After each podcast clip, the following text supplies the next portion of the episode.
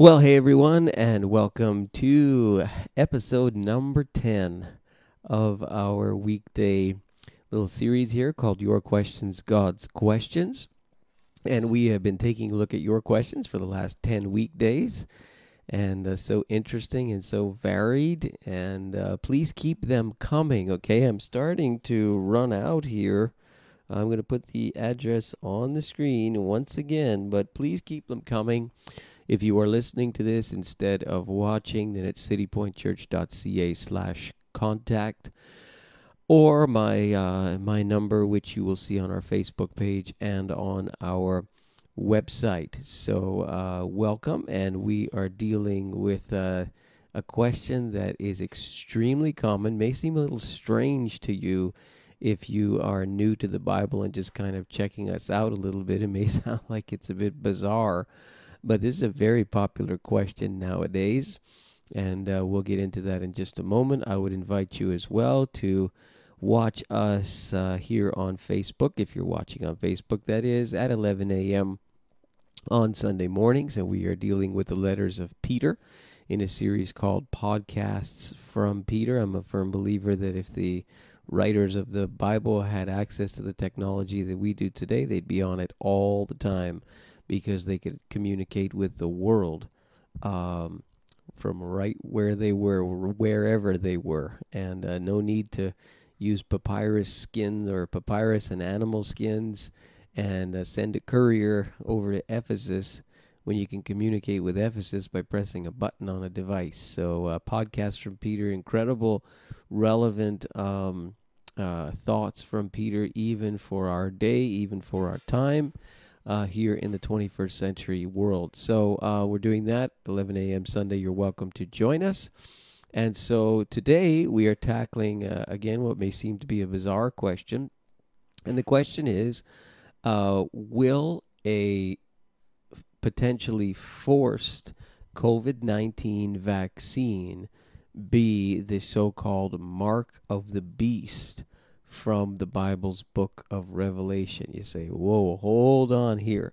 So, uh, what, and I've answered this question on my own personal Facebook page, and the answer was actually quite, I was surprised how popular it was, but doing it on video here. And um, the idea of the question is this uh, if and when, and I really do hope that it is, and pray that it is when we have a uh, a vaccine that is available to the world for the SARS uh, coronavirus 2 uh, uh, virus, so called coronavirus, which leads to uh, what they call COVID 19 coronavirus disease year 2019. That's when the when the cells get into your body and they start to take over. That's when we call it a disease. Uh, in any case, um, I'm ho- hoping and praying for a vaccine quickly. Uh, you can tell I'm not in the anti-vax uh, conspiracy movement or whatever. I, I, believe in the science of vaccines. Um, and uh, so the, the question is, well, what if they force us to take it around the world? Uh, is this the mark of the beast? Which is something we see in the Bible's book of Revelation. Maybe you've seen movies about this. Uh, it's a very often quoted passage in the Bible's book of Revelation, in movies, television, some preaching. Um, watch out. You know, there's going to be a mark on the hand or in the forehead uh, that the, the, the Antichrist is going to take over the world and force you to take this. So don't, don't, don't take the vaccine. Don't, don't. What if it's some kind of chip or what if it's. So this is the question that we're dealing with. Um, so uh, this comes from the book of Revelation. This is where we find the uh, the infamous passage about the mark of the beast. And uh, let me read to you some of the some of the imagery here. I mean, it is something else. Okay, I'm going to start a little bit behind the mark of the beast passage to help you. Okay, this is Revelation chapter 13. I'll start in verse 11. Then I saw another beast. The I is the writer John. He's a real person. He's addressing uh, churches in real places that you can find them uh, on a map. Uh, he's writing in the first century. We're not sure when. Some say the 90s.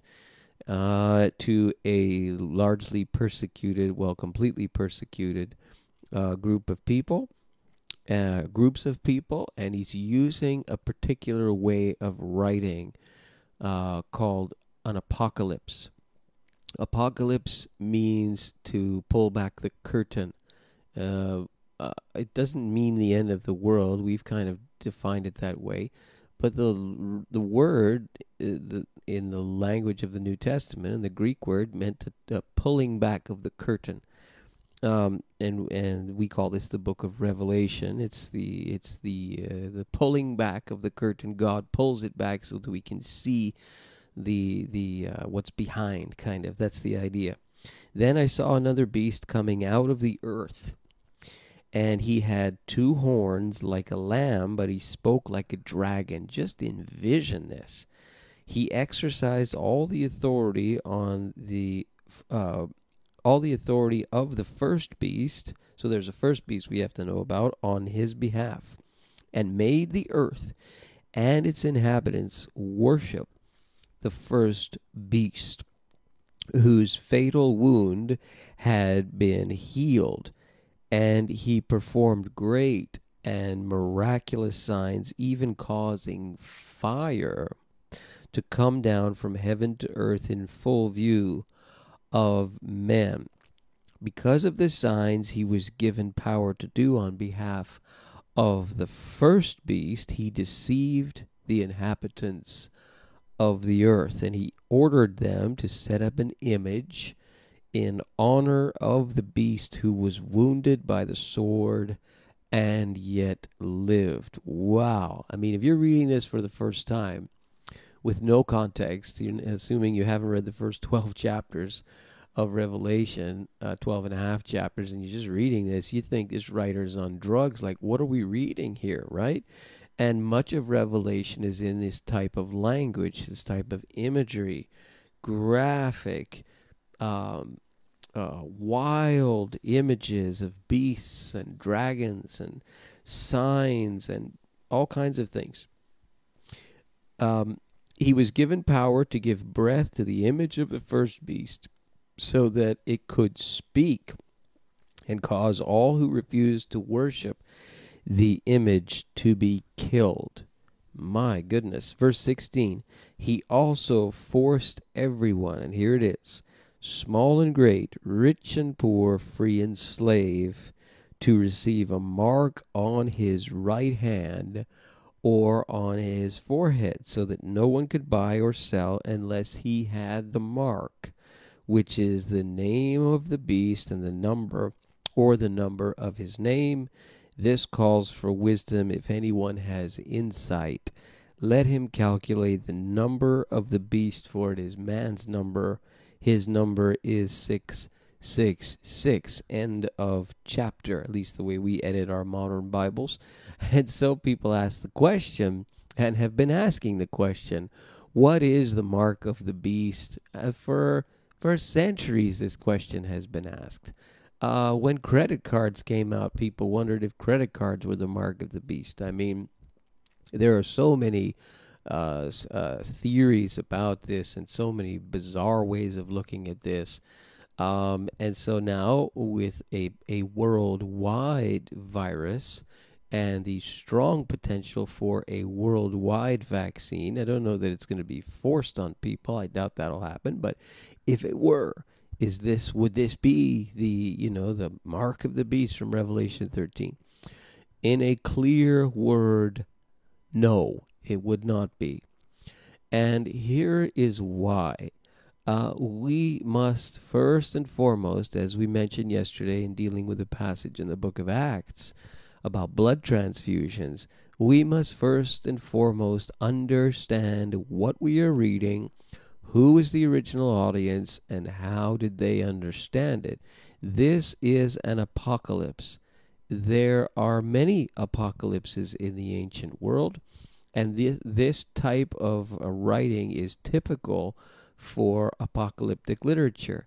Images, beasts, dragons, um, uh, world descriptions of worldwide things happening uh, use of numbers, codes, um, uh, these kinds of things were typical in apocalyptic literature. And so we have to understand all right, how do we then read this and interpret this? And there are various views and various camps here. Uh, you can have an entirely literalistic view where people are literally looking for for dragons and you know with many heads on them and uh, all these kinds of things. And that's a, it's a very literalistic uh, approach to the book of revelation and to apocalyptic literature. I'm not saying it's it's a, a, right approach or a wrong approach. It's an approach. Uh, a difficult approach but it is an approach uh, what would be best however is if we understood how the original people would have uh, would have read this and would have understood it. So if we're going to interpret this thing of um, of uh, a forced mark on the hand or the forehead, uh, and no one can buy or sell without this mark, and this mark is an allegiance to this beast figure, which is commonly interpreted as this antichrist figure who is to come, if we are interpreting it that way, then we must interpret the rest of the chapter the same way. And if we're going to interpret the rest of the chapter the same way, then we are looking for uh, some type of leader to set up an image, probably an idol, of another leader and cause that image to literally, supernaturally speak. That's pretty far fetched. Uh, but that would be the right way of interpreting this passage if we're going to interpret the mark of the beast that way. Do you see what I'm saying? I'm not saying it's the right way or the wrong way. I'm saying it's a way. Uh, now, what would they have thought back in the first century when they read this? Uh, there's pretty good evidence that that 666 could have been referring to Nero Emperor Nero who persecuted Christians. Now, if it's true and it's referring to Nero, and the book was written in the 90s, well, Nero died in AD 68. Is it a reference just to Rome and the Roman Empire? Some say that's what it is, using Nero as a sort of type uh, to to refer to Rome. We're not entirely sure how they would have interpreted it, but they certainly wouldn't have been thinking 20 centuries down the road at a at a pandemic virus, this would have this would have had no relevance to the original readers. So it has to have first been relevant to them before we apply it to ourselves. All this to say, be very careful when you start cherry picking verses of the book of Revelation, which is an apocalypse, not uncommon for the ancient world but this is a very unique apocalypse in that it is also an epistle. It's also a letter meant to be distributed. It combines two genres, the epistle and the apocalypse. So it's quite unique in that sense. But if we're going to interpret it, we've got to go back in time and try and put ourselves in the minds of those in the first century. And there's no way that they would have been thinking about some worldwide virus and a vaccine. I mean, vaccines weren't even the technology came obviously much later than the first century.